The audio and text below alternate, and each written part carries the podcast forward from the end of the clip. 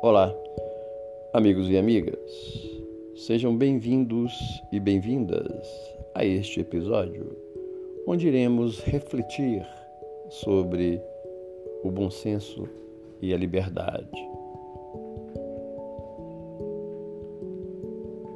Conta-se uma história que dois homens caminhavam lado a lado. Um era jovem, trazia consigo os sinais da, ine da inexperiência. Tinha os olhos vivos e atentos a tudo, como quem quer aspirar a vida em um só fôlego. Desejava modificar o mundo, revolucionar sua época, ensinar o muito que julgava saber. Já o outro trazia no seu semblante as marcas do tempo. Já não queria tomar o mundo, contentava-se em aprender um pouco, aqui e ali, analisando sereno as experiências que a vida lhe apresentava. Tampouco desejava deixar suas marcas nos homens e nas coisas que o rodeavam. Não queria discípulos, nem seguidores. Não pretendia não pretendia de forma algum modificar ninguém, a não ser a si próprio. Era cego de nascença, porém, apesar de ter os olhos do corpo fechado, possuía os olhos da alma abertos. Os dois viam em silêncio, quando o jovem, surpreso, exclamou: Olha, olha uma pipa no céu. Que coisa linda! Por que está tão alegre em vê-la, ainda que distante? perguntou o cego.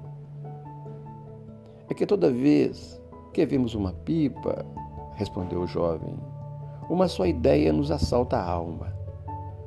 A ideia da liberdade. E qual de nós não valoriza a possibilidade de se sentir livre? E o cego Respondeu: Liberdade? Estranho para mim, pois entendo que a pipa tenha outro significado. O jovem responde: Outro significado? Como? Você sabe o que é uma pipa? Sim, meu amigo, eu sei o que é uma pipa, o que é um papagaio ou pandorga ou como queira chamar. Pois a imagem desse objeto me traz à mente a ideia de responsabilidade e de bom senso. Não entendo, disse o jovem. E o homem falou com sabedoria. O exercício da liberdade é complexo e fundamental em nossas vidas. Todavia, como você pode perceber, a pipa tem uma liberdade muito relativa, graças ao fio no qual está presa. Por vezes, o desejo de liberdade nos faz ver as coisas de um ponto de vista muito acanhado e perdemos a noção de limites. Muitas pessoas acreditam ter liberdade limitada, mas estão presas ao chão pelos fios invisíveis dos vícios de toda ordem. Aqueles que estão presos aos bens transitórios do mundo, como se fossem pássaros cativos em gaiolas de ouro. Há os que não conseguem romper com os fios do orgulho e do egoísmo, que o impedem de alçar o voo definitivo rumo à liberdade.